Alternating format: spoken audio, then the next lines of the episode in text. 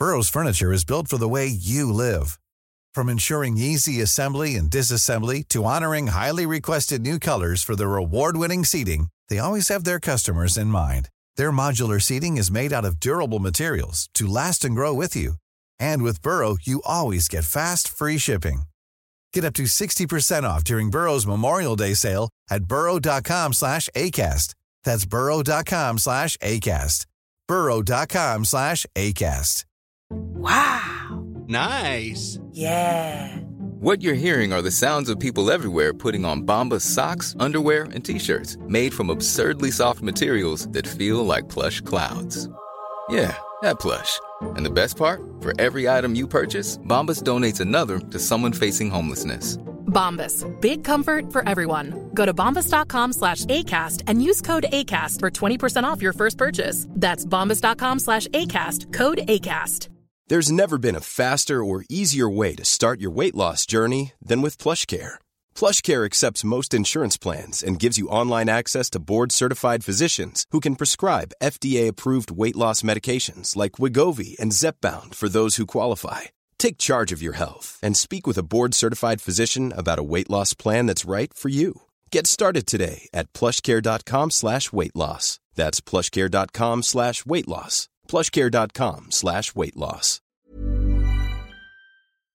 Welcome to Clash of the Titles, the podcast that sees two movies with something in common go head to head to see which one does it better on this week's episodes. In the red corner, we're heading to Westerberg High School in Sherwood, Ohio, where a group of girls known as the Heathers are the queen bees, the top of the food chain, the most powerful clique or clique in the school. Yes, it's time to row out to the middle of a lake with a bottle of tequila, my sax, and some Bach. It's going to be very. From 1989, it's cult classic Heathers. I wanted to be a member of the most powerful clique in school. Dear Diary, Heather said she teaches people real life. You were nothing before you met me. You were a Girl Scout cookie. Does it not bother you that everybody in this school thinks that you're a Verona? Like I give a shit. Heather number one just looked right at me. You a Heather? No, I'm a Veronica. I don't really like my friends. I don't really like your friends either. They're people I work with, and our job is being popular. Maybe it's time to take a vacation.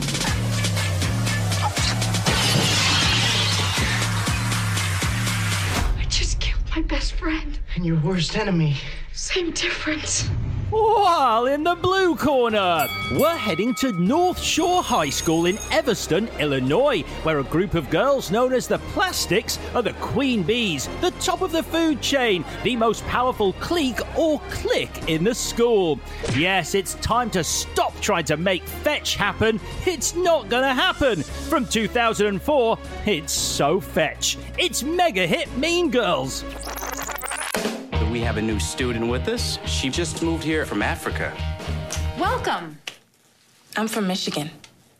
Great. I'm 16. Until today, I was homeschooled. And then it was goodbye, Africa. And hello, high school. Hi, I'm Katie. I'm Jess. This is Damian. Watch out, new meat coming through. This map shows the school's central nervous system, the cafeteria. You got your cool Asians, burnouts, jocks, the greatest people you will ever meet, and the worst. So you've never been to a real school before? Shut up. Shut up. I didn't say anything. Plastics. Who are the plastics? They're teen royalty. That's Karen Smith. She is one of the dumbest girls you will ever meet. I'm kind of psychic. Really? It's like I have ESPN or something. Gretchen Wieners. She has two Fendi purses and a silver Lexus. And evil takes a human form in Regina George. She knows everything about everyone. That's why her hair is so big. It's full of secrets. We want to invite you to have lunch with us. Regina seems sweet. Get in, loser. We're going shopping. Your house is really nice. I know, right? Being with the plastics was like leaving the actual world and entering girl world. So, what connects these two films and which one does it better? Let's find out. It's Clash of the Titles. Release the Kraken! Greetings and salutations, Clash Podders. I'm Alex Zane. I'm Vicky Crompton. I'm Chris Tilly. And just to be absolutely sure, you are sticking with Chris Tilly as your name for the moment, Chris. I, I only ask because I noticed on Twitter that your niece has started referring to you as Uncle Tim. Um, I have to say, I like it, Uncle Tim. I don't. I did. I, I don't like it. I asked her who Uncle Tim was. She said you. Your Uncle Tim. How old is she? What, she 28 now, 29? She's pushing three. And um, it, I mean, it was funny at first. Now it is getting to me a little bit, but oh. uh, I, I, quite like the fact that um, one of your followers, uh, a guy called Dan, said, "Ooh, you could go for Little Timmy Tilly," which also tickled me. Little Timmy Tilly. No, no, that's not catching on. Call me, call me Chris. Call me Chris Thrilly. Oh no! oh.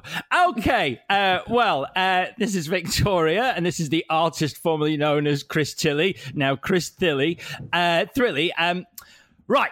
Heathers versus Mean Girls. Uh, these were my choices this week. Um, initial reactions to these choices. Don't think about it. Just say the first thing that comes into your head. Victoria. Uh, thrilled and scared. okay, Chris. God, you are needy, Alex. I, I, liked your choices, Alex. Okay, I enjoyed them. it's all good. so needy, isn't it, Vicky? Yeah, you deserve what did you think of my that. choices? Yeah. Was it all right, Uncle Tim? Did you like it? yeah, you thought I was bad before isolation. I've become a monster over here. Um, right. Uh, the clue that I gave uh, you, dear Clash Podders, on Twitter uh, was American high school is awful unless you're one of the popular kids. Our continuing resource for future Clash pairings has delivered this this week. Uh, Peter Robson says The Faculty versus Carrie. I like that combo. I haven't seen The Faculty in years. I think that's nice, guys. Mm hmm. Agreed. Okay. Okay. Good. Uh, Einsteinium says 10 things I hate about you versus Clueless. Good pairing, would, high school yeah, movies. I'd love to do yeah. that. That's a brilliant idea. Yeah, based on classic literature. Uh, Paul Logue says Degrassi Junior High, the movie, versus Grange Hill, the movie. Um, there is a Grange Hill the movie. Um, it's basically uh, the plot of Ghost, but instead of Patrick Swayze, it's Zamo. So uh, that's uh, that's a possibility. Uh, that's a very niche reference. And finally, we've got a new listener in Reese Page. Uh, do you want to say hello to Reese? Hi, Reese. Hi, Reese. Great. Uh, he said, uh, I think it's Mean Girls versus Clueless, but my wife thinks it's The Breakfast Club versus Pretty in Pink. Uh, you were mm. closer, Reese. Uh, we had a couple of right answers this week. Uh, this is the C, Kirsten Ellen Hoyle. Uh, but first in was Joe. So well done, Joe, in lieu of an actual prize. And to quote Thanos, or at least paraphrase him, you have our respect, Joe. Great. Um, let's do connections then. What do you think the connection is between these two movies? Who'd like to start? I will start. I've got. Uh, can I do? I've got three. Can I just do all my three at once? Yes. Yeah, I'll take that as a yes. Okay. The protagonist vomits at a party. Lame. Um, representing Africa as a country, not a continent. School canteens are terrifying. okay.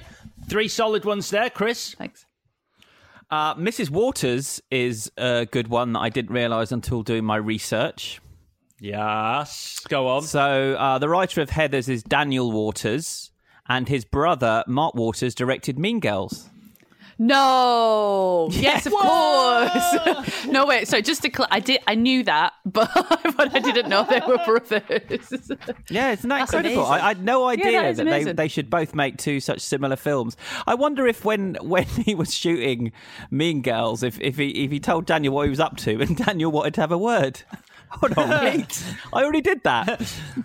it's funny because uh, Michael Lehmann, who did direct Heathers, uh, said that uh, they inquired about him directing Mean Girls, and he said he said he wasn't sure if he was being offered it or it was just an inquiry, and he said, "No, why would I want to do that? I already made that movie."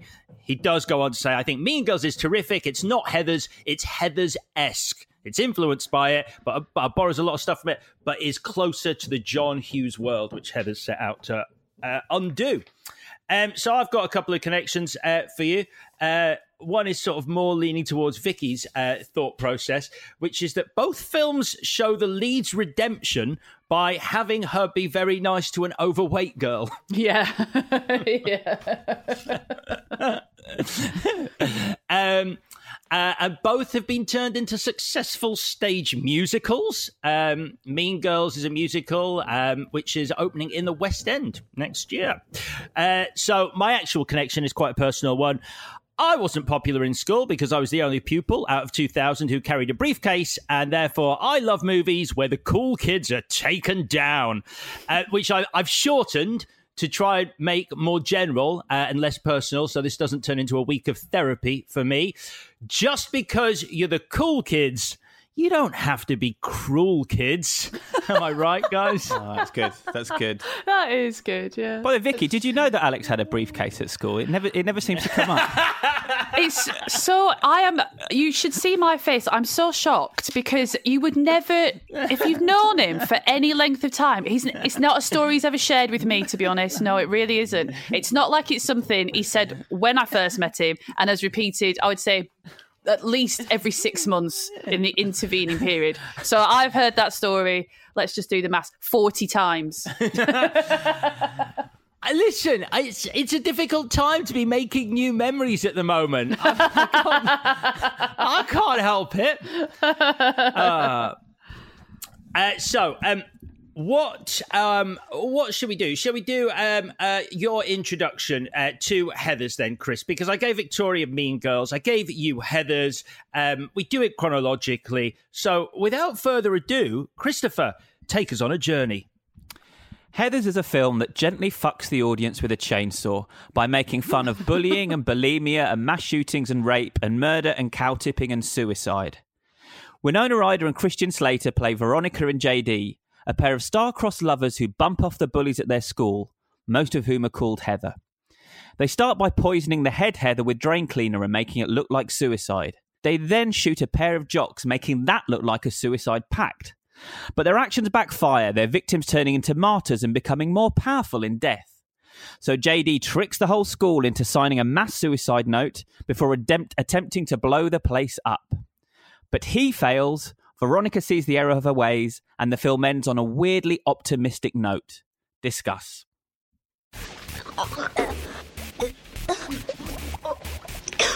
Corn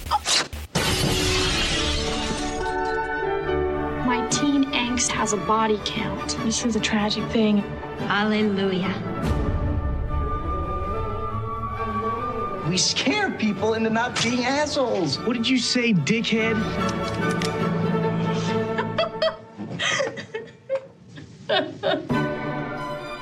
I did not want them dead. You did too. Did not. Did, not. Shut up. I love my dead gay son. You were out of control. That knife is filthy. What do you think I'm gonna do with it? Take out her tonsils? Ha! Is this as good for you as it is for me? Life can suck.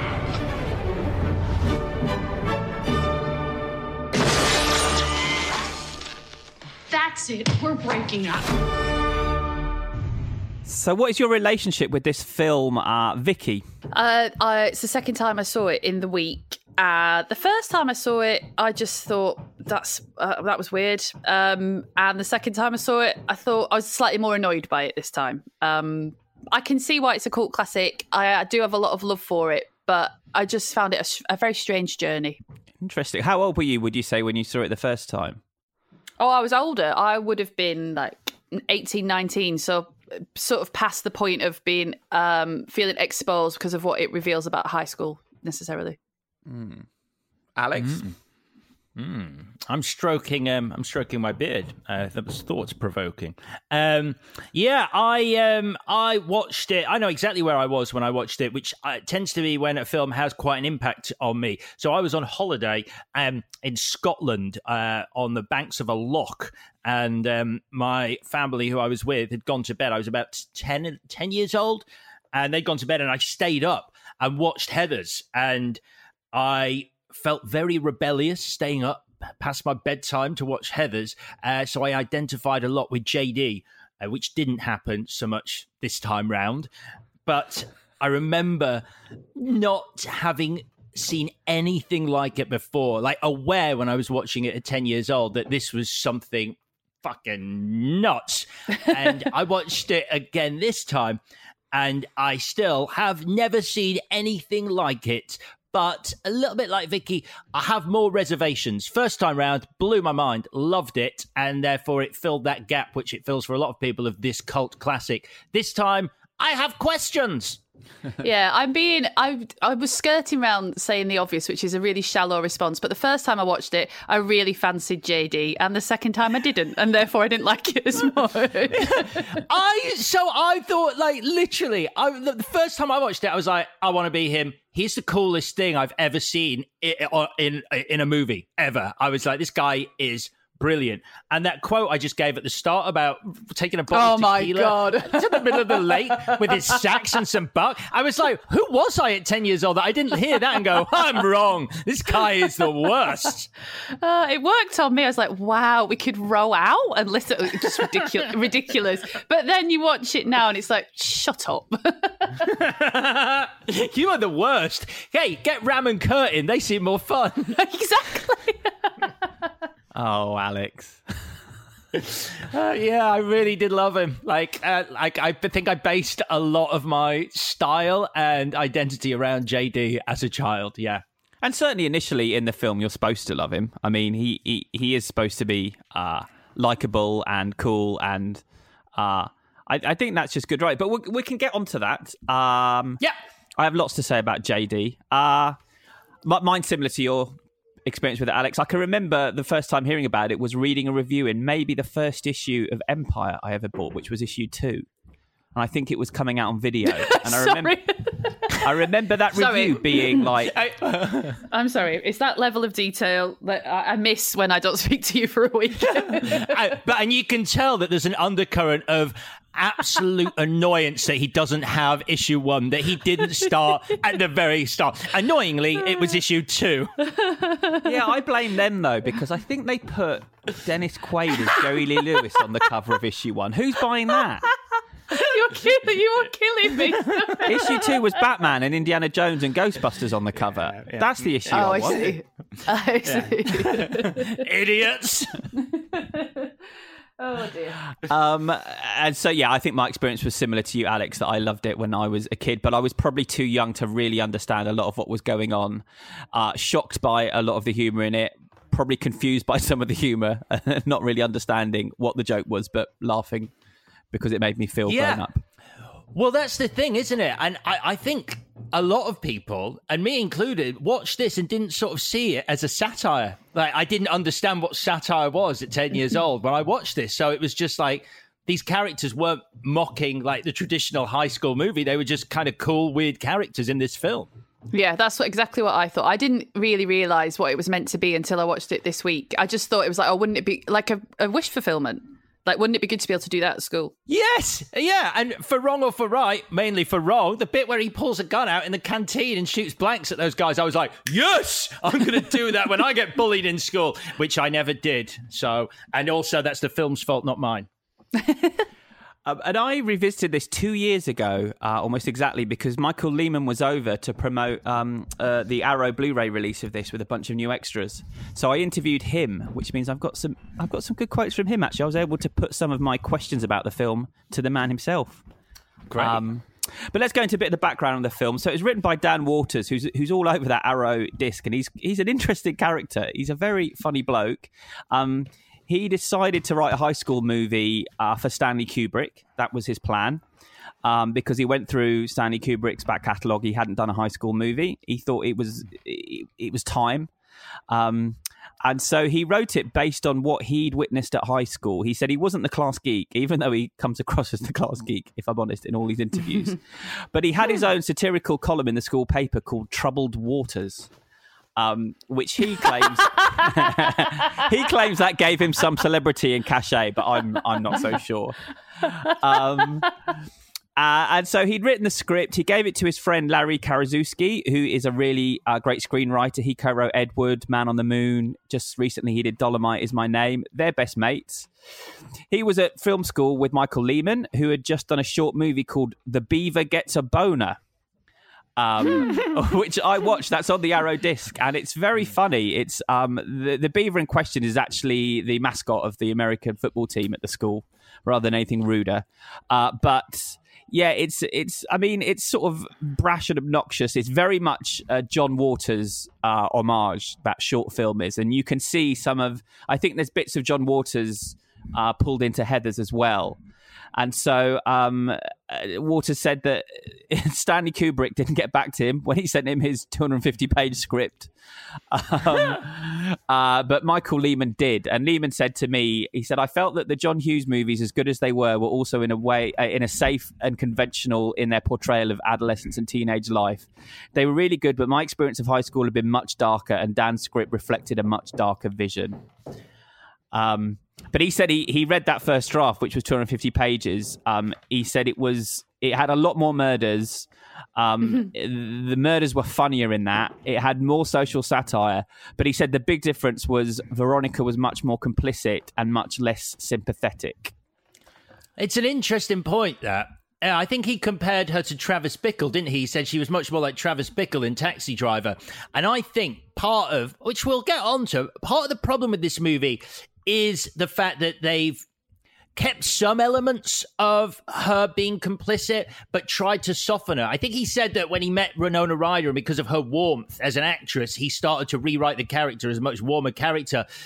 But I think like you get two different Veronicas at various points in this film, which doesn't entirely work for me.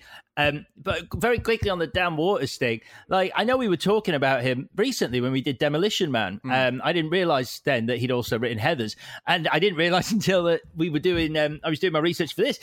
Batman Returns um, is that's that's Dan Waters. I had no mm. bloody idea, and I, when I sort of realized that, I was like, "Yes, of course it is," because Batman Returns is like the Heathers of that original Batman series. And I kept thinking about, you know, in Batman Returns, where the Ice Queen or the Ice Princess dies, like the the good looking popular girl who's meant to turn on the wholesome Christmas lights and then is on top of the building and Batman doesn't save her and she falls to her death and in doing so her body turns on the lights. I remember as a kid going that's horrible. Why is that in this movie? Like, Batman should have saved her. What is this film? In the same way, when the first Heather carks it in this, I'm like, what is happening? So I get that now. I get it a lot. Uh, in terms of the casting, um, Drew Barrymore uh, came in to read for Veronica, but she was too young. Uh, they decided. Um, Dan Waters wanted Jennifer Connelly.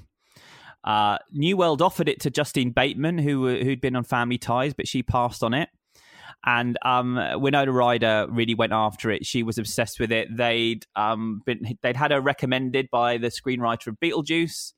Um, they'd seen her in a couple of teen movies, and um, she got the role. Did you see the, the quote that Dan Waters said about when they about casting her when he was told that they were going to go with Winona Ryder?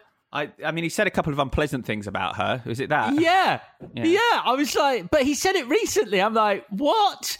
Uh, it's, it was quite. I just was like, it's kind of f- funny. Like they did, um, uh, they did interviews for the um for the recent. This is recently, um, the the Blu-ray release, and he was like. Uh, he said, I, Winona Ryder, she's just not that attractive, which is a, a hell of a statement. And not true. Yeah, I right. He was referring to her teen movies, but she made before this one though, um, where he said he, right. He Lucas, keeps saying that yeah. she wasn't very, she wasn't very good looking. That's his sort of yeah, whatever, Dan. Um, yeah. Heather Graham was up for the head Heather. Uh, they really wanted her, but interestingly, her father is an FBI agent, and um, he said he thought the script was satanic, so she didn't take the role.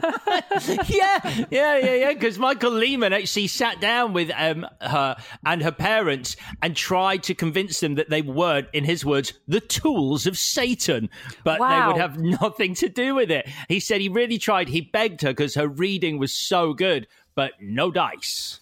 There's a there's a film idea in there somewhere, I think, about trying to convince Heather Graham's dad about satanic panic and that he's he might have it wrong. I don't know. Well, a couple of years yeah. later, Heather Graham appeared in something that I think genuinely was satanic because she's in Twin Peaks. So she got her way in the end. Um, I, spoke to Michael Lehmann about some other casting as well. He said we decided to put together a table read, so we just gathered actors we knew and friends that we had to read the roles. And an actress named Stacey Travis brought this young kid from her class, a good-looking kid. He cold read the part of JD at the table read, and years later I found out it was Brad Pitt. Uh, I have a tape of it. He said, um, not only can I remember, because I said, was he any good? He said, not only can I remember if he was good, I can listen to it whenever I want. And I asked him if he would let me listen to it, and he said no. but um, obviously Christian Slater got the role. He was he was um, they liked him from In the Name of the Rose. Um, and Lehmann said to oh, me, "Oh shit! In the Name of the Rose, I totally forgot about that film. We have to do that. Sorry. Side side note. That's a great that's a great future Clash pod. He no, said something sorry. quite funny to me. He said uh, the role on the page was a little bit hard to conceive. Was the guy supposed to look like James Dean and be your archetypal teenage bad boy, or was he supposed to be more unhinged? How would that play? I thought Christian brought a good interpretation to it, maybe a bit more Jack, Jack Nicholson than I would have expected. Yeah, no shit. My uh, God. but but he says, and, and, and they all say this about him, uh, that is Christian. That's how he is. Uh, but what I liked is that he was appealing and menacing at the same time without being your cliche juvenile delinquent delinquent teenage bad boy. Yeah, I don't know. I think it, there's it's verging on copyright infringement. The Jack Nicholson stuff. Like, is he related? unless he's related to him in some sort of loose Hollywood way. If I was Jack Nicholson, I'd be like, "What the fuck do you think you're doing?" Like, it's yeah. out of Chinatown. It's unbelievable but he does say, I mean, Christian Slater himself does say, I, and he chose his words carefully. He was like, yeah, I was channeling Jack Nicholson. You're like, mm-hmm. channeling? Channeling. Copying. Very, it's, an, it's another C word. Uh, yeah. But he, I mean, he does sound like Jack Nicholson in real life as well. Do you think that's sort of put on?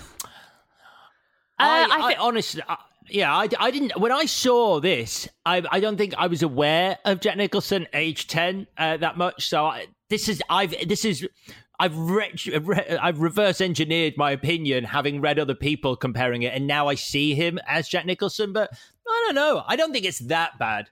I do. I think there are some lines that if you closed your eyes, you wouldn't know because it's a mimicry. And there are some lines that he delivers where he sounds like a man who sounds a bit like Jack Nicholson, and that's fine. But there is there are just some lines where it's like it's so similar. It's it's ridiculous. In fact. Hmm. Uh, should we talk about the movie then? Uh, yeah, yeah, yeah. I think so. Yes. Yeah. I mean, I, I, you know, try and I try and you know pick four or five of the best scenes to focus on. But I found with this one that every scene has something there might not be big scenes, but every scene's got a, lot, a memorable line or a moment. I think it's very well um, sort of structured this film. But it kicks off. There's a lot of stuff in the first ten minutes. So we it, we start off with the with a croquet match um, between um, the Heathers. I, did uh, croquet is so often used to uh, tell you that uh, people people are posh in films. It's like this posh sport, like uh, especially in, in American movies. It's like they're playing croquet, croquet that they're posh. I I feel like by now, even through osmosis, I should know the rules of croquet, but it's still, to me, the most bewildering sport yeah. ever. Like, even though you just sort of go, right, croquet, posh, got it. And at no point yeah. you go, what on earth are they doing? What's, what's we, going um, on? When we were watching the scene, so I was sat next to Mark and he went, oh, so I suppose you don't know how to play croquet. And I thought we were sharing a laugh, as in, like, neither of us would know, because why the fuck would we know something like that? So I laughed with him, like, oh, he's being nice. I was like, oh, yeah, yeah, no, of course I do. And he he was like, "No, I'm being serious because I do." I was like, "What?" And it's something that he used to play on the lawn at his aunt's cottage. I was like, "You, you think you know someone? You think you know them?" I know. It's ridiculous. So I was like, "What are the rules of this?" Oh, anyway. I love the fact that that, that story started with, "Oh, we, we, I thought we'd have a laugh together." I thought he was being nice. no, he wasn't. Any opportunity for a dig, he never lets up. I, I used to play ah. croquet for the county. Oh, of God's course sake. you did. What? Me and Alex were busy playing Knock a Door Run. You yeah, we, we, were while we, while we were playing Kick the Can on the back streets. I didn't really. I was just trying to see if you'd actually believe that. I did believe you. I um, and so we meet the color coded Heathers. Uh, we've got Heather Chandler, played by Kim Walker, who's in red, which represents her power. You've got Heather Duke, who's played by Shannen Doherty, Doherty, and she's in green, which represents her envy. And Heather McNamara, who's played by Lisanne Falk, who's in yellow, which represents her cowardice. Um, and they wear those colours throughout the film, so it's it's very heavily stylized. This whole film, um, the costumes, the sets, um, everything's a bit too cool for school. The, uh, the set designer on on the on the Blu-ray says she was going for death by sarcasm with the look of the film, um, and she wanted everything to be an eye roll. Um, but how do you think this the fashion in this film has dated? I think I think everyone looks great. They look amazing, amazing. I was really stunned because I've. It takes a while to sort of appreciate. Obviously, very late eighties, but normally when you see that, so you're just like, I would never. I, you know, it must have been itchy and uncomfortable, and it looks bonkers. But everyone looks fantastic any one of those heathers could be a future Halloween costume for me. So I'm a fan. I didn't realize how much I'd missed the Swatch watch until it, it mentioned in this film. Agreed. that was such a big deal. When I got my first Swatch watch, man, I'd made it. No. And, oh, look and, at you now. Yeah, I, I, dreamed of having a Swatch watch. we used to look at people with Swatch watches and go, oh, one day, maybe. um, and the shoulder pads, Vicky, uh, would you have been a shoulder pad person, do you think? In the 80s? Yeah. Um, any Anything to scare men, yeah, sure. It's a power move, isn't it? yeah, for sure of course you would. I mean, you'd be a terrifying woman in the eighties. You'd have shoulder pads like so wide that you could, but the, the edges touch door frames as you walk through. um, in this scene, you notice in the background the Shannen Doherty um, Heather is reading Moby Dick, and and the reason mm. for hmm. that is because they couldn't get the rights to Catcher in the Rye um, which they all, they all, agreed would have made a lot more sense in in the context of the film. She's great in it, uh, Shannen uh, Doherty. Um, they, they, they talk about her a lot uh, in interviews. I wonder, did Michael Lehmann mention her at all? Did you ask him about her, her when you interviewed him? I didn't know. Oh, yeah. He said that she came in and she was fantastic, uh, but she wanted to play Veronica because uh, obviously she was quite a big star already, at least in TV terms. I mean, she'd been on Little House on the Prairie and, and um, Our House. Uh, it was her uh, uh the a show she was starring in. But uh, but they said to her, like the casting director said to her, "We've already cast Winona." and they told Michael Lehmann this, and he they were like, "We told her that Winona's playing Veronica," and uh, he was like, "Yeah." She said she said she knew that, but she was willing to read the part of Heather Duke, but she wants you to know it's not the part she wants. um, and then Dan Waters chimes in with, "She wanted to be the lead Heather and Veronica too, and JD." um, but she's reading Moby Dick, and she's reading it for the whole film until uh, she becomes the hot, the top dog herself, and then she stops reading it. She's got no interest in learning anymore, and that's because the idea I think there is her character has caught her white whale, which is to be the head heather, and so she has no need yeah. for education anymore. Agreed. Uh, yeah, yes, I too wrote that down in notes that I have no need to show you.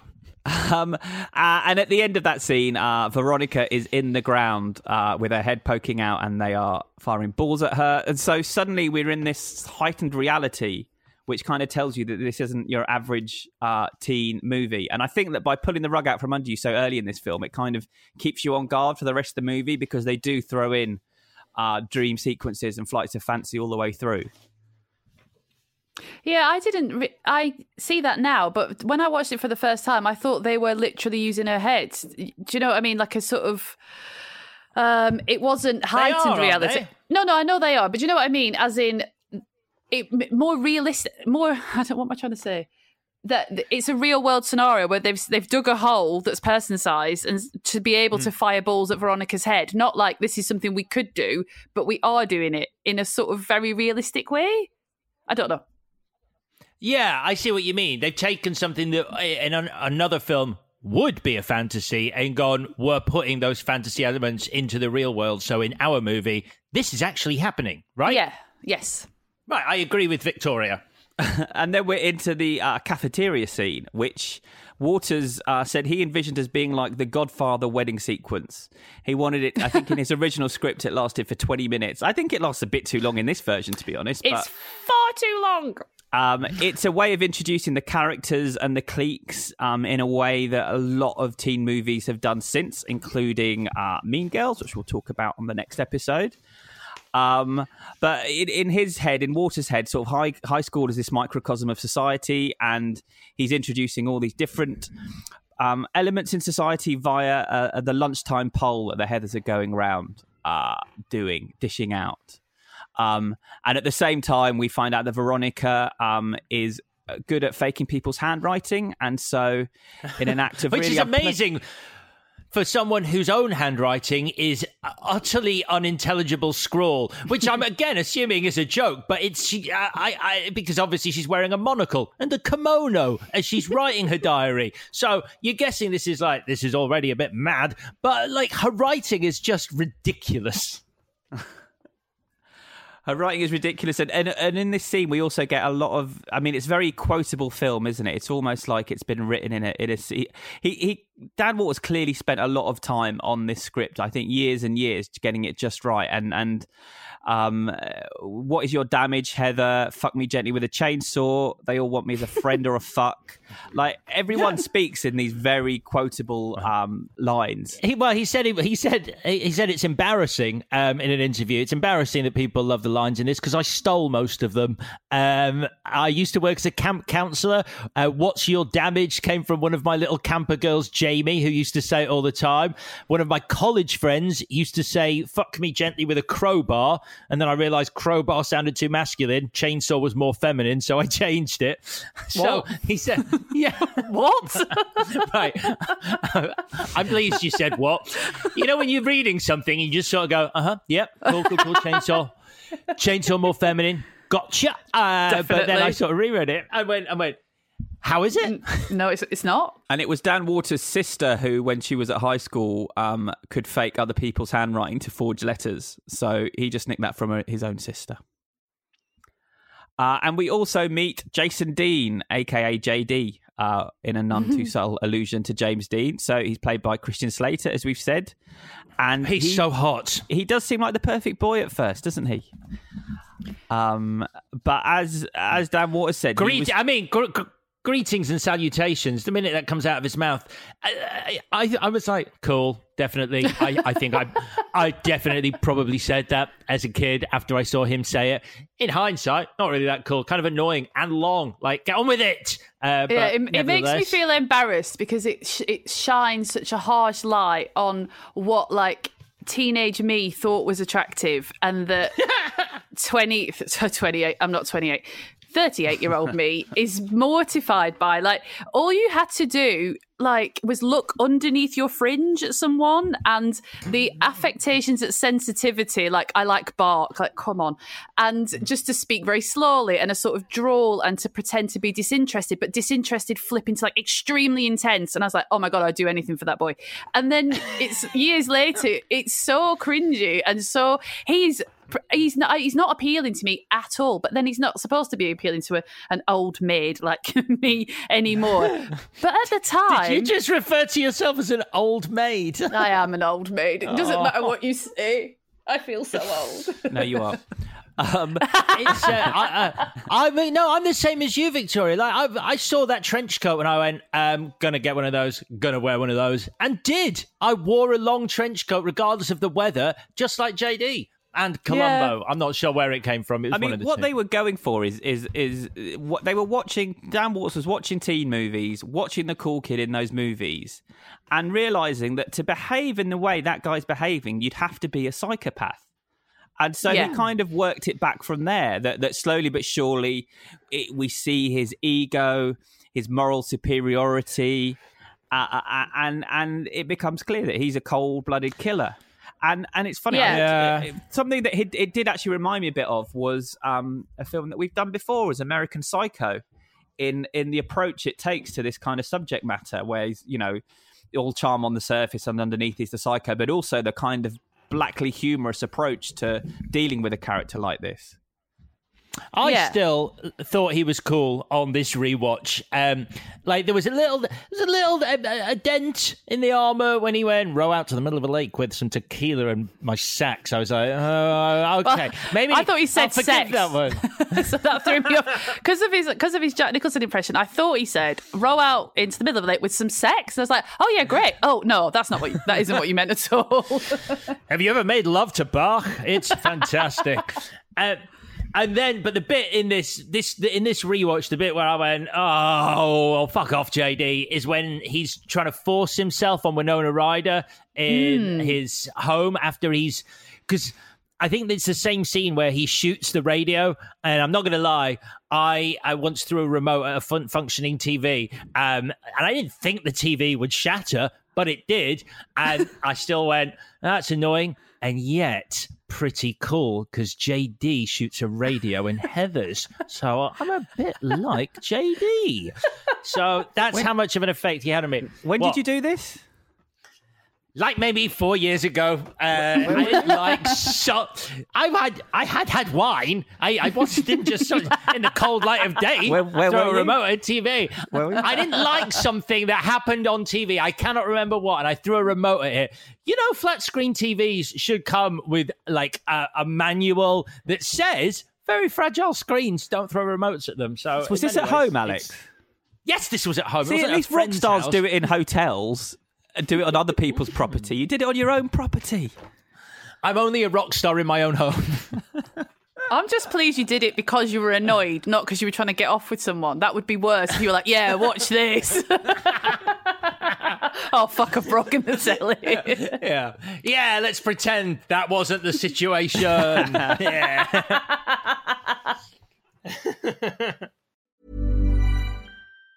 If you thought the only way to get a more defined jawline with natural looking results was through surgery, think again. Juvederm Volux XC is a non surgical injectable gel filler that improves moderate to severe loss of jawline definition and can help you achieve natural looking results with little downtime. Even better, this improved definition lasts up to one year with optimal treatment. No maintenance required. Improve jawline definition for a smooth, sculpted look with Juvederm Volux XC. For important safety information and to find a licensed specialist, visit juvederm.com. That's J U V E D E R M.com. Not for people with severe allergic reactions, allergies to lidocaine, or the proteins used in Juvederm. Common side effects include injection site redness, swelling, pain, tenderness, firmness, lumps, bumps, bruising, discoloration, or itching. There's a risk of unintentional injection into a blood vessel, which can cause vision abnormalities, blindness, stroke, temporary scabs, or scarring. Talk to a licensed specialist to find out if it's right for you. Ready to pop the question? The jewelers at BlueNile.com have got sparkle down to a science with beautiful lab grown diamonds worthy of your most brilliant moments. Their lab grown diamonds are independently graded and guaranteed identical to natural diamonds, and they're ready to ship to your door. Go to BlueNile.com and use promo code LISTEN to get $50 off your purchase of $500 or more. That's code LISTEN at BlueNile.com for $50 off. BlueNile.com code LISTEN. Burrow's furniture is built for the way you live. From ensuring easy assembly and disassembly to honoring highly requested new colors for their award-winning seating, they always have their customers in mind. Their modular seating is made out of durable materials to last and grow with you. And with Burrow, you always get fast, free shipping. Get up to 60% off during Burrow's Memorial Day sale at burrow.com slash ACAST. That's burrow.com slash ACAST. burrow.com slash ACAST. Wow. Nice. Yeah. What you're hearing are the sounds of people everywhere putting on Bombas socks, underwear, and t-shirts made from absurdly soft materials that feel like plush clouds.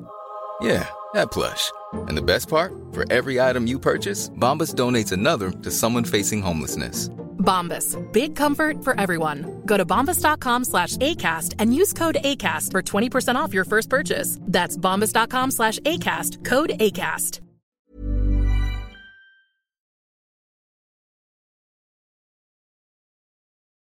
He just says, How many holes does a straw have? Zero, one, or two? The internet can't figure it out, so I've done what any sane person would do ask the Luke and the Pete. Join me, Pete Donaldson, and Luke Moore for an unplanned half hour every Monday and Thursday as we talk about, well, anything really, from your emails to life's great mysteries to this guy. The noise you're going to hear sounds like a man being interrupted by a car. He isn't being interrupted by the car, he is making Yes. the car sound. Por quê?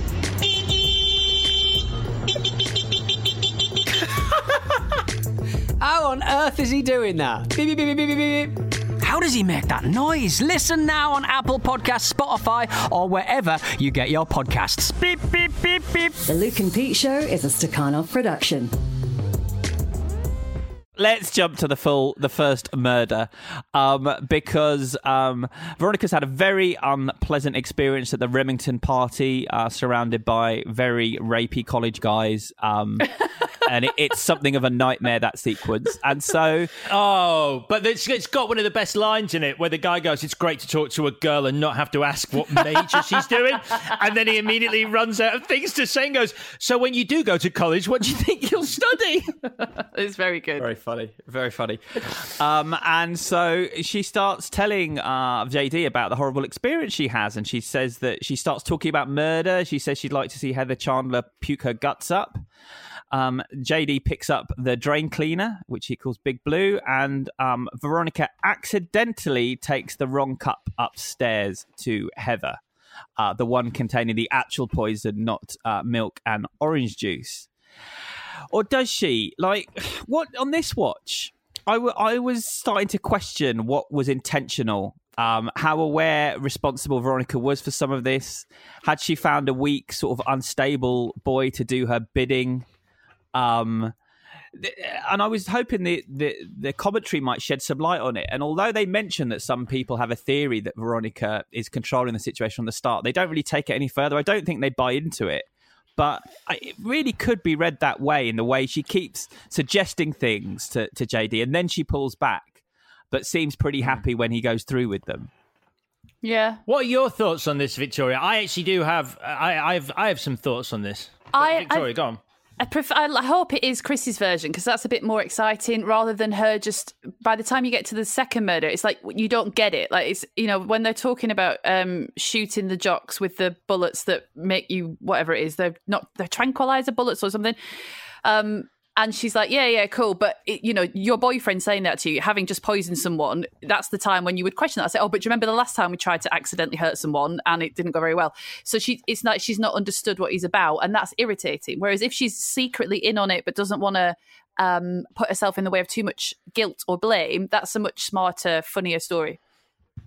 I, uh, I think you, you have to believe that she knows what's going on. Otherwise, she's a fairly weak protagonist because this is Veronica's story, this film. And this is the moment where she's supposed to. uh, If she doesn't know, um, and it's all JD's plan, then she's just reacting. Like for the whole movie, she's just reactive. Like you, you need her to have, uh, at least on some level, gone, yeah, I want to do this. This is my plan, and then you can, you can sort of like design it after that, where she's like, I, you know, what, however you want to do it, but you kind of want her to be the one in control to a certain degree.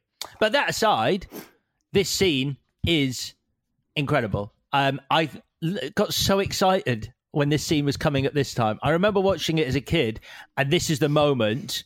Despite all that had come before, fuck me gently with a chainsaw, him with a gun firing blanks, all of that, I was still like, oh, it's- this is a bit weird, but I'm, I could, I could process it. At this point, I went, what the fuck am I watching? This is insane.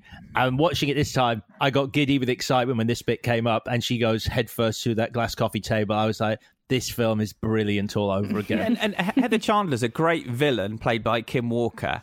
And so they kill the villain off sort of 20 minutes into the film, which is quite a shock. But then, of course, she can be replaced.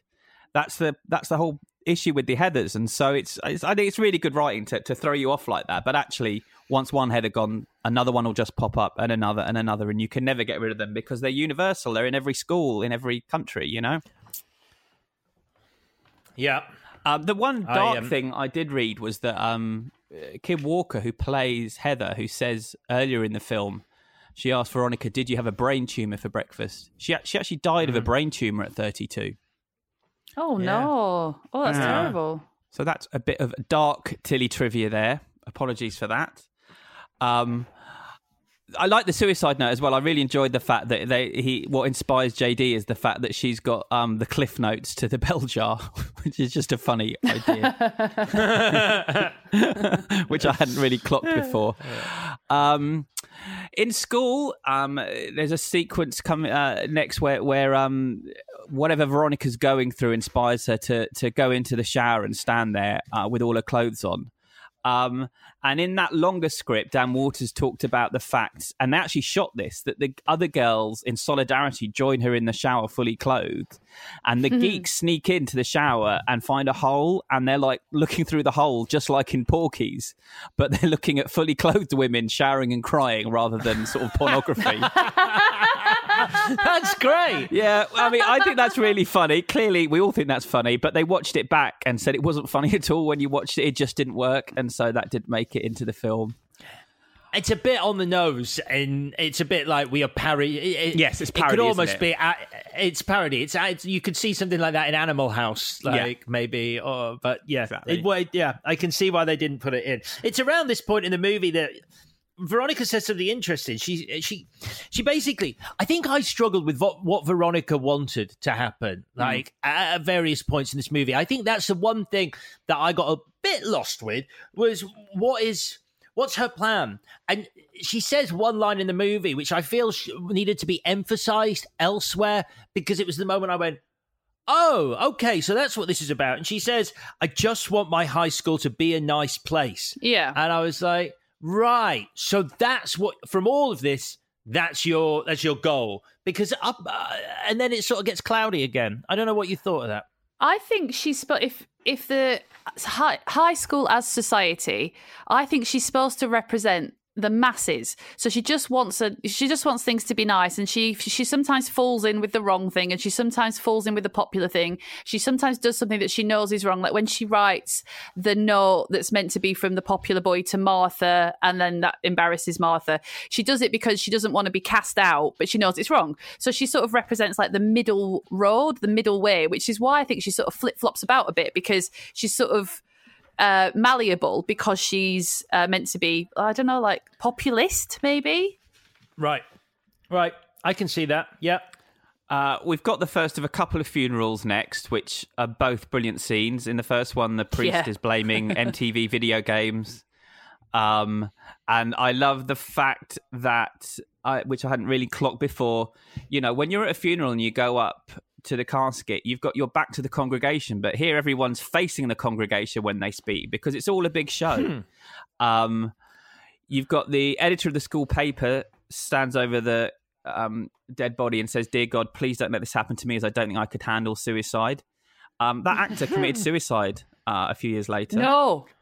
Oh Yeah. my god! More what Yeah. silly trivia is incredibly dark this week. But, uh, Apologies, thank it's you dark for- trivia for a dark film, but I'm just stating the Mm. facts. Um, followed by one of the jocks saying, "Jesus Christ in heaven, why did you have to kill such hot snatch?" Um, a bit disrespectful, but quite funny. Um, Interesting. That was um, it's um, it's Ram uh, who says that.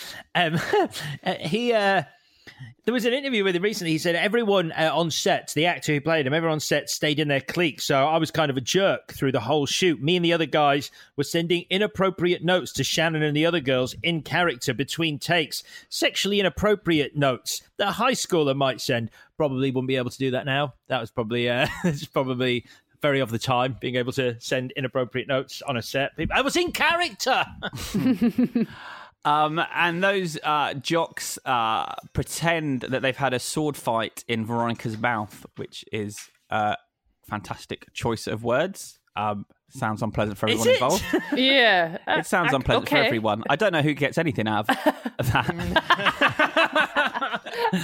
no one's having a good time there, surely. Um, and so we've got the the murder.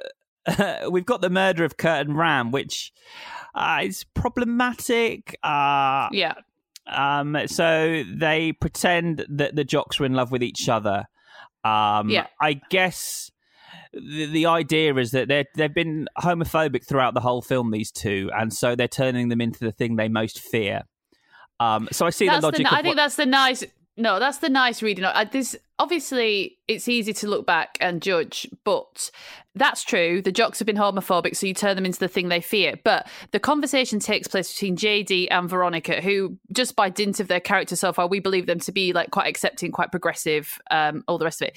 And it's the bit with the mineral water where they're like, JD's like, I'm going to dress the set to make to make them look gay, basically.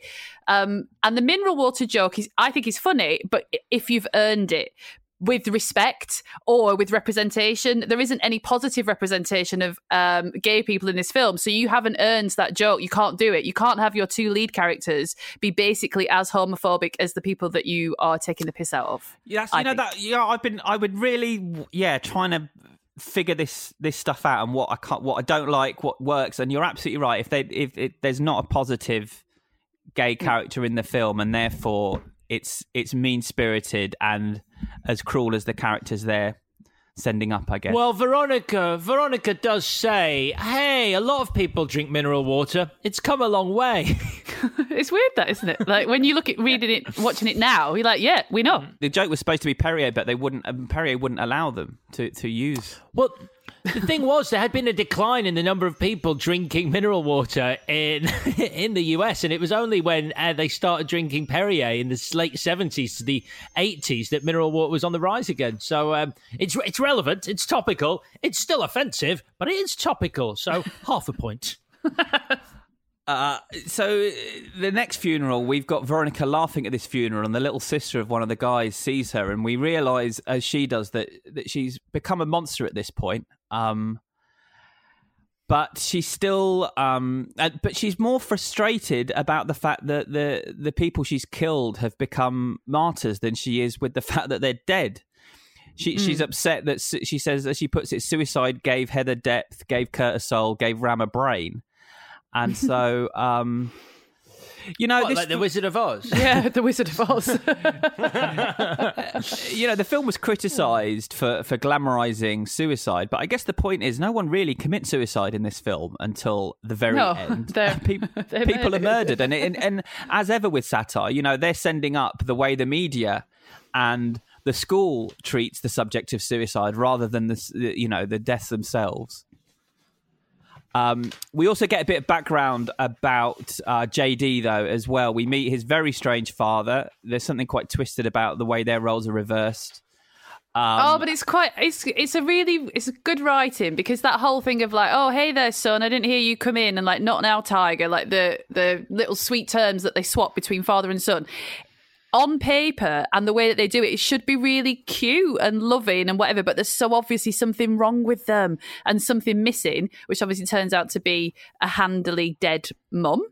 Um, Mm. But it, it's, it's it's really well done because it's really jarring but funny and empty as well as being overtly like saccharine as well. yeah, and as you say, that we find out that his mum um, died by walking into a building ten minutes before his dad blew the building up. So it's all quite on the nose as we near the the climax that's coming. Do you know what I've just remembered? I've just remembered the, the first time I saw this and the second time until far too late. When he says, The last time I saw my mum, she was in a library. Sorry, I can't say. She was in a library in Texas. I thought, Oh, did um did she shoot John Kennedy? I thought, yeah, I thought he was saying she shot JFK. Now there was, there is, yeah, was it even in Texas? I can't, I don't know. It was in Um, Dallas. It was in It was Dallas, in, it was in Texas, yes. Oh, it was so Dallas. like basically, you you've just done that joke that people that that, that, that famous stand up joke where uh, some people go people go yeah people always ask you um. Do you remember where you were when JFK was shot? And weirdly enough, I do. I was on the fourth floor of a book depository in Dallas, Texas. so you see, I thought they were being snide about. Oh, I, I don't even know what I thought, but I thought she assassinated the uh, president of the United States, and it took me a really long time to shake that off. But he, he's kind of a weird dad, and, and Veronica's parents are almost like they're catatonic um, sort of sleepwalking through life. They reminded me some of the stuff with the parents reminded me of Donnie Darko a little bit. I think I think that film took a bit from this in terms of those strange relationships with the parents. And also, uh, Dan Waters said that he was sick and tired of the parents being responsible for how the kids behave so much in teen movies. He said, when me and my friends were teenagers, we didn't care about our parents. We didn't talk about them.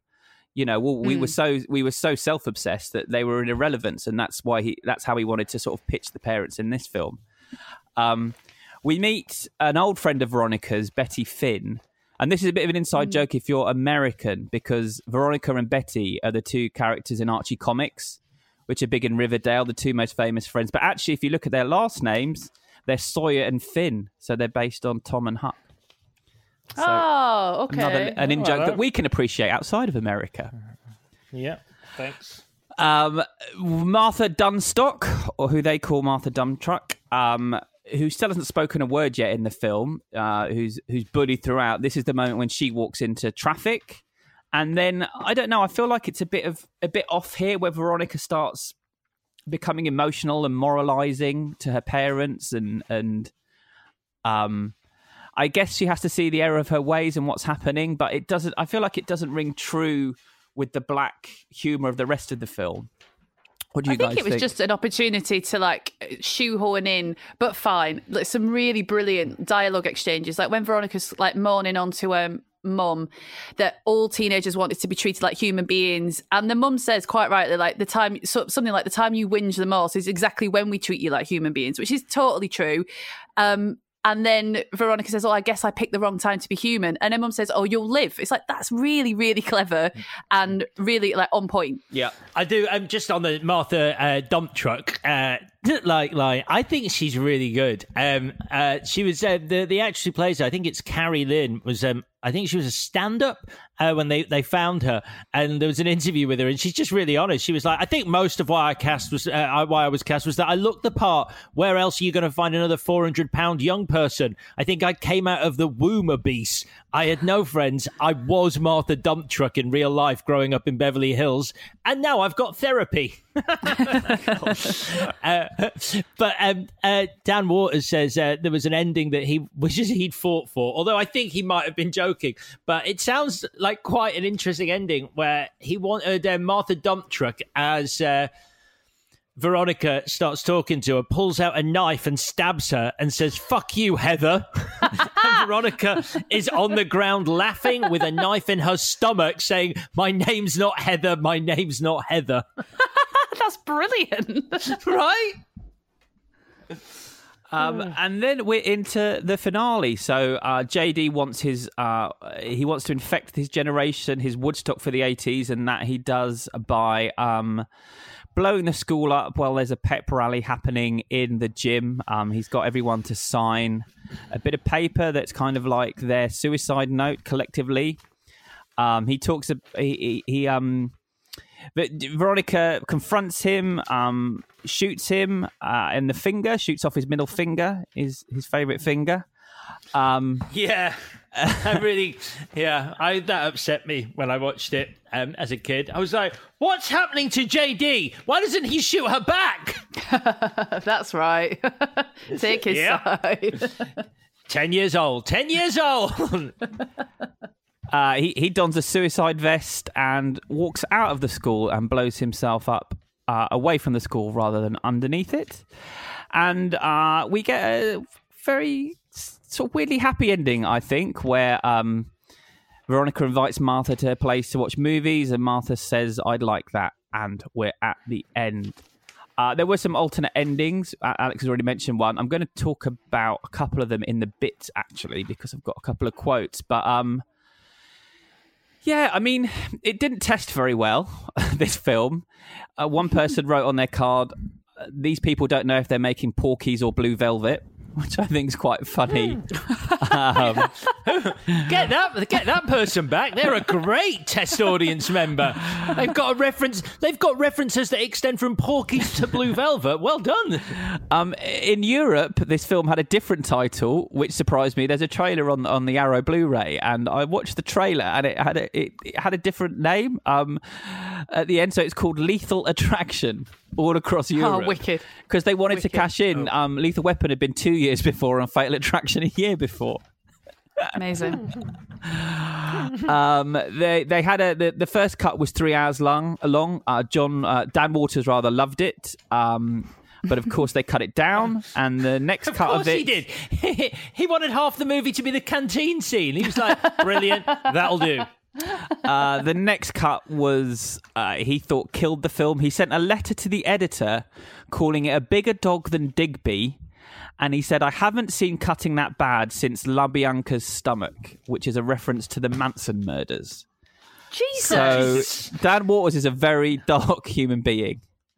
Um, but although it wasn't a big hit at the time, it has become um, a hell of a cult film uh, in terms of, I think, the way it's influenced films.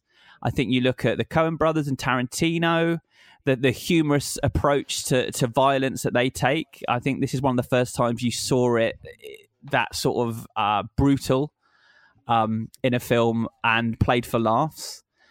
Um, yeah, and and uh, I was going to say one connection between this film and Mean Girls actually is that both the lead actresses, um, their careers sort of went uh, hit the rocks a little bit after this, and they both spent a long time trying to get sequels off the ground um, to their respective movies. So um, I asked Lehmann about a sequel, and he said we talked about it. I think Winona more than anybody had an interest in doing a sequel. She really liked the idea, uh, but we never really figured out the right way to do it. Winona suggested taking it to Washington D.C. in the world of politics, which we thought was good, but we never did it. We just never got around to it. But I don't know. It feels to me like a film that doesn't need a sequel. I think anything you do Yeah. can only, you know. And that story about the sequel is um it's a funny one. It sort of sounds a bit like Michael Lehmann and Dan Waters just kept winding Winona Ryder up because she was really keen on a sequel, like you say, and um, and it was it, like Dan Waters actually says, I came up with a crazy cockamamie Heathers 2 where Veronica becomes a page for a senator named Heather, played by Meryl Streep. Uh, the ending is her assassinating the president and getting away with it. Um, and then Waters says, I told Winona about the idea without any more elaboration than that. And a year later, I hear from her saying, So I talked to Meryl and she's in. Um, yeah, but it has had a life uh, in terms of there was a, a musical that played off Broadway, as you mentioned, Alex, in 2014, and it was in the West End in 2018. It sounded like it, it lacked the bite of the film, and the the reviews were pretty mixed. But it won it won an award in London for the best new musical, and then there was a TV show in 2018 that was pretty um, controversial. It was it was delayed airing due to a high school shooting in America, and then very sadly had to move to another network because there was another high school shooting before it's about to air.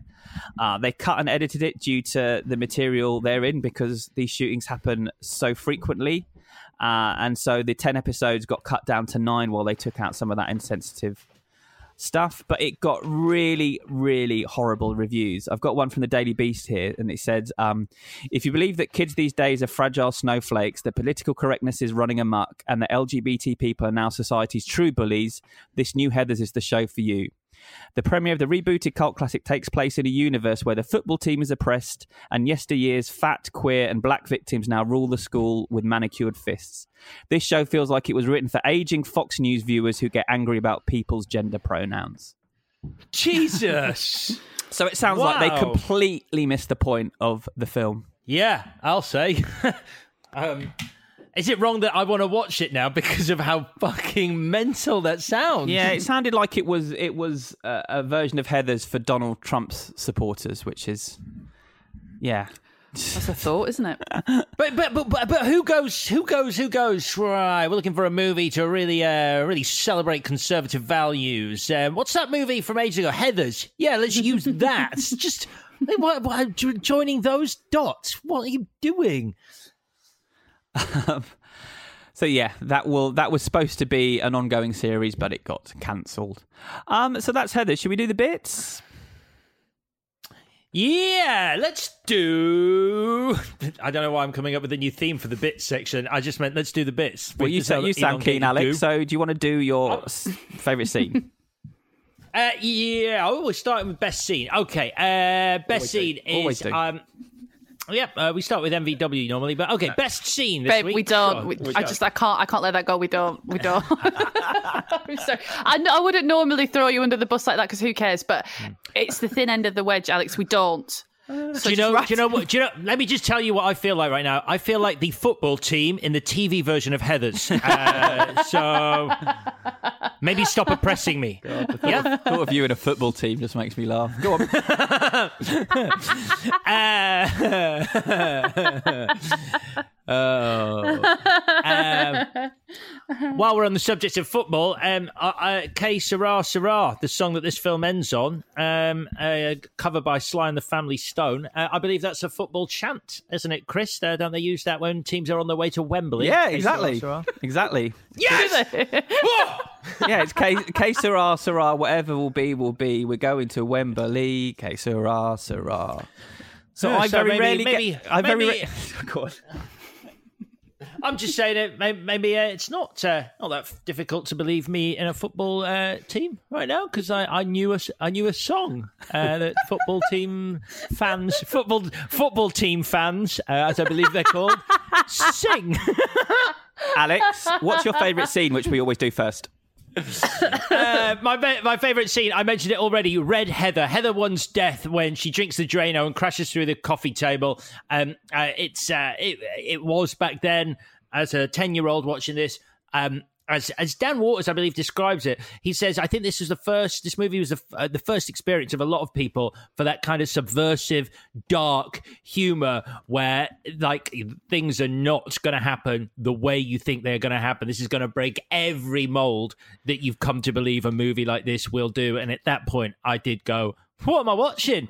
And even this time, I giggled with excitement when it was coming up. So Heather One's death, if that's not too weird. I'm going to jump in actually because when I interviewed Michael Lehmann, weirdly I asked him what his favourite scene was. It was almost like I knew that 18 months later I'd be doing a podcast where that was a section that we asked that question.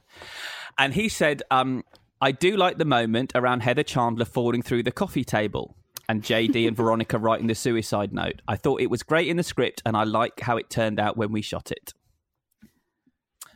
Uh, Vicky, what's your favourite scene? It's when Heather smashes through the glass coffee table. That's another vote. Honestly, I'm not. I'm not just doing it to to fit in. um, that's really what I thought. Excellent. Um, and my own personal What's yours, one is- Chris?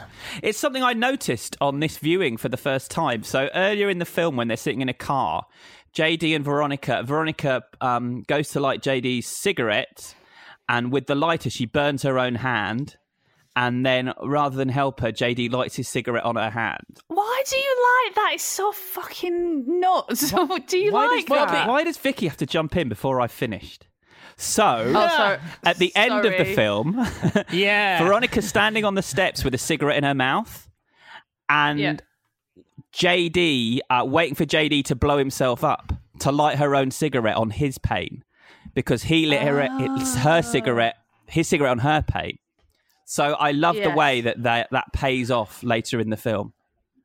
Yeah, I didn't Yeah, notice it's your, that. your classic setup payoff situation there. But it's so subtle, I didn't notice it on three viewings. So, No, I, I, I only noticed it this time as well. Yeah. uh, MVW, Vicky. I've got three. I hope that's all right. Number one, every single No, outfit no, worn by it's- Winona no, Ryder. I'm just going to ignore him, uh, especially the monocle. I don't wear enough monocles. That is an error. Number two, the line, which I'm going to say all the time from, I think it's Shannen Doherty to Winona Ryder. Why are you pulling my dick? I'm going to say that constantly. I don't know how that. I don't know how that passed me by. Um, and number three, oh no, I- think I've only got two. Oh shit! Having said all that, I think I've actually only got two. Good. Oh no, wait, yeah, Sh- Shannen Doherty herself. She's brilliant. Okay, I finished. Alex. MVW, most valuable, whatever. She struggled with actually saying that line, Shannen Doherty, because uh, she um, she from came from a very fairly conservative family, and she didn't like any of the language, and she didn't want to say any of the language. In fact, "fuck me gently with a chainsaw" was actually her line that she refused to deliver, and she really struggled with the line where she had to say "dick." So uh, a little bit of a Shannen Doherty fact there. Um, so uh, my MVW is uh, the script, Dan Water's script. Um, I love it. I love the lines. Um, each of them individually taken out of the context of the story are fantastic. Um, and I just love the, the the effect some of them had on me as a kid. And indeed, my favorite line uh, in my uh, MVW section is actually a weird one. It's when the hippie teacher goes up to Veronica and says, um, or whether you kill yourself or, or not is one of the most important decisions a person can make. And Veronica goes, "Get a job." I'm, I'm, gonna I'm gonna use that all the time now. when anyone goes, "Get a job," uh, I love it. Well, they say that everyone has a great novel in them, but I'm, I'm with you, Alex, on this. Maybe Dan Moore's had one great script in him, and, and it was this because some of the turkeys he wrote after this, maybe not his own fault. I don't think Hudson Hawk was was his own fault. Uh, oh wow! but, but Ford Fairlane uh, is not a good script. So yeah, I love that script. But you've as you've gone for it, my MVW is going to be Jack Nicholson. No. I approve of that. and, uh, and, and all, no, no, no, not to take away from your I, Batman Returns, man. Come on, Batman Returns is a great script. I know he only sort of co-wrote it with Sam Hamm, but it's a great script. Batman Returns. Batman Returns is a great script. Chris. Yeah. All right, great. Uh, what, what, would, what, would, you change, uh, Alex? Um, okay, so I would change. I'd have the school blow up at the end, please. Uh, thank you. That would be the best ending, the original ending that Dan Waters wrote. I'm like, what? This is a movie that has at every turn, like, done something surprising. And like, what could be more surprising than to end the movie with the school actually blowing up? You can have your cake and eat it. JD can still die, but like uh, the school needs to blow up because I, just that idea of like it needs to end with a prom. First of all, JD should be trying to blow them up, and it should be a prom upstairs, like all high school movies, like that. Whatever the cheerleaders are doing, dancing around in front of the kids in the gymnasium, don't like that. It should be a prom, mm. and it should blow up, and then you should see, as Dan Waters intended. Like I think you mentioned it already, Chris. There should be the prom in heaven that he wrote, where all the kids are dead and they're having a prom in heaven that's like this is a movie that sort of pulls its final punch, and yeah. I just find that I'll, I'll really, jump in actually on really that. Weird. So Waters said, uh, uh, Lehmann actually said as well um, that they felt that a film that was anti-suicide shouldn't end on the hero committing suicide, that it would stop being a satire and might encourage copycats. Uh, but uh, Lehmann said to me, and, and I'm in agreement actually that the ending is what you what you said, Alex. That um, he said Dan had written an ending in which JD blows up the school. It ends with a prom in heaven. That's the ending that we tried to get made. That was the ending that was in the draft of the script that went through the works at New World Pictures, but they wouldn't do that. And the idea at that prom in heaven, um, "Alive and Kicking" by Simple Minds would be the song that was playing, which I okay. guess that ties in with Breakfast Club a little bit, doesn't it? Um, yeah. Martha Dumptruck would be singing opera, and that they'd all be hmm. drinking uh, Blue Punch, which is the drainer. So um, it would have been it would have been great. I heard the same thing. It was a studio that said absolutely not, which is like ugh. But like eh, you know, and then you you could even have you know he, like Heather one, Red Heather there, and she's not a bitch anymore. Whatever. It's it's a better end, uh, and not it ends in such a low key. JD just blows himself up manner. I don't like it. Thanks. Vicky, what's your change, if any? Well, I think it should definitely end with a prom because I'm a real sucker for like end on a dance or end on an event or a show and and, and a prom. And a prom is such a rare thing because we I know that you in UK high schools I think they have proms now, but we definitely didn't. So it was always like a really rarefied experience. Um, but Veronica and Martha should go to the prom together and with Martha as her date, and they should both look amazing and have a brilliant time. Oh, and girl then power, it blows girl up. power. you know. Oh, I'm sorry. Is that touched a nerve for you somehow? Oh. You want to look inside yourself? oh. yeah, Chris, do you want to come round and shoot my TV with me?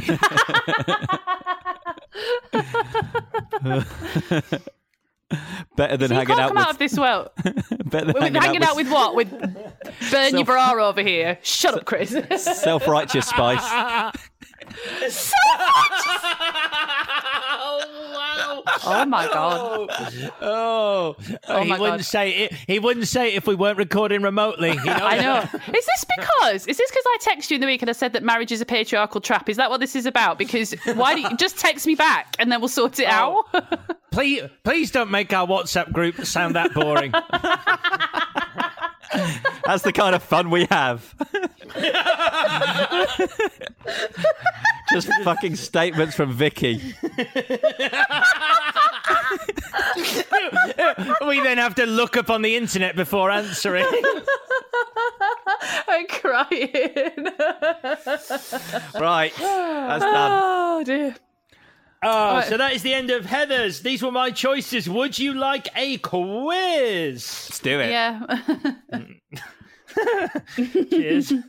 um, uh, okay, then. So, uh, the quiz this week is um, high school taglines. I'm going to give you a tagline. I've got a few for each film. I'm going to read them out in order. And from the tagline, I would like you to tell me what film it applies to. They're all American high school movies. Is that clear? Yes. Yes. Great. So we'll start with the first one. Uh, the scores are going to be written down by me. I'm on it this week, so we will have a winner. I know how competitive one of you gets. Yeah, Vicky. The fir- Marriage is a patriarchal trap. um, here's your first tagline There's something about your first piece. I'm going to carry on reading until someone says Oh, American Pie. Oh, very it. It's good. the right answer. Very thinking about Okay. cakes. Just thinking about cakes in high school films. It's Stupid. Uh, your next one. They only met once, but it changed their lives forever. Um, Five strangers with nothing in common Breakfast Club. except each other. oh. is correct. It is the Breakfast Club. Okay, next one. See it with a bud. Dazed and confused. It was the. Is correct, Oh. Christopher. Uh, the next one only had one tagline, which they were clearly very happy with. Sex, clothes, popularity, whatever. Clueless. Is correct. We are level pegging with only a few to go. Actually, quite a few. I, I wrote too many. Ah, okay. Uh, next one. Best friends, social trends, and occasional murder. Oh no. Uh, Heathers. Is correct. okay. Uh, the next one is uh, quite easy, very famous. One man's struggle to take it easy. Oh, okay. Easy A. Risky business. Nope. Leisure rules. Right. Because life is too beautiful a thing to waste. While the rest of us were just thinking about it, Blank borrowed a Ferrari and did it. Ferris All in Bueller's Day jet. Off. Oh, Is yeah, correct. Oh, Okay, so it's five one. No, sorry, I wrote V down next. uh, So it's three two, uh, four two. Sorry to Vicky. Um, welcome to Girl World. Mean Girls. Survival is correct. Here's a here's a tough one. Grease is the word. Grease. Grease. Chris got the point. I knew that one. okay. Um, may the best moves win. Winning isn't everything. oh it's the fuck. only Bring thing. it on. It's correct, Victoria. I think we found your niche and your final movie. Uh, so it's one, two, three, four, five, six, three to Victoria. Let's see whether this one changes things. Spoiler: it won't. If you liked Scary Movie, we don't give a shit. They served you breakfast. They gave you pie. Now we're going to stuff your face. Not another teen movie. Is correct. Never- never seen it. Okay. So uh, Victoria, well, it's very good actually, and I didn't realise it's Chris Evans, Captain America, in it. Congratulations, Victoria. How are you feeling? I feel amazing. Thank you. feeling? Great. Uh, Right, just before we say goodbye, um, you can obviously get in touch with us as always on Twitter. At ClashPod is where we are. Loads of extra bits and pieces about the show, and indeed where we post our clues to next week's show. Uh, you can also get in touch on email, show at clashpod.com. Christopher, you have been monitoring our email account. Tell us more. Yes, I had an email, received an email that I liked, so I'm going to read it out. Some of it from Kirsten Young. She said, um, I love Tilly trivia, and I don't know how Alex can keep up that energy and enthusiasm. And I love how Vicky is both your moral compass and also the bad kid. that is so brilliant.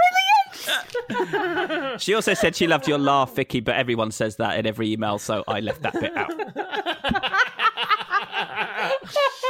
oh, thanks for reading that out because you didn't have to, or and you could have cut the nice bit off about me, and I would never have known. So. Uh, we also we also love those reviews on iTunes and uh, Ash nineteen eighty four. Uh, in his reviews, or her review, said uh, the three are so funny together. There is banter between them, and it's clear they are good friends, which makes this pod work so well. Um, how wrong you are, Ash! How very, very wrong. Unfortunately, wrong. Yeah. It's, it takes it out of us every week trying to like each other. Uh, no, thank you very much for those comments. Uh, let's move on to next week's show. Um, Chris, they're your choices next week. Would you like to give us a clue so we may guess? Certainly, Alex. Uh, your clue for next week's films are Nice Planet, We'll Take It.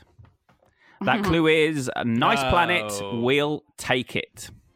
That's good. I like that. I got. I mean, I, I think I might know that one already. Um, lovely stuff. Thank you very much, Chris. Nice Planet. We'll take it. Is the clue. We will be back on Thursday, where we are going to go through Mean Girls, led by the wonderful Victoria, with just the best laugh.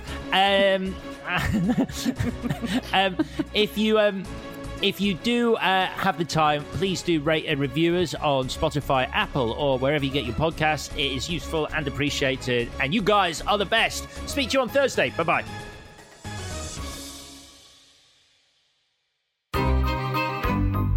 This was a Stakhanov production.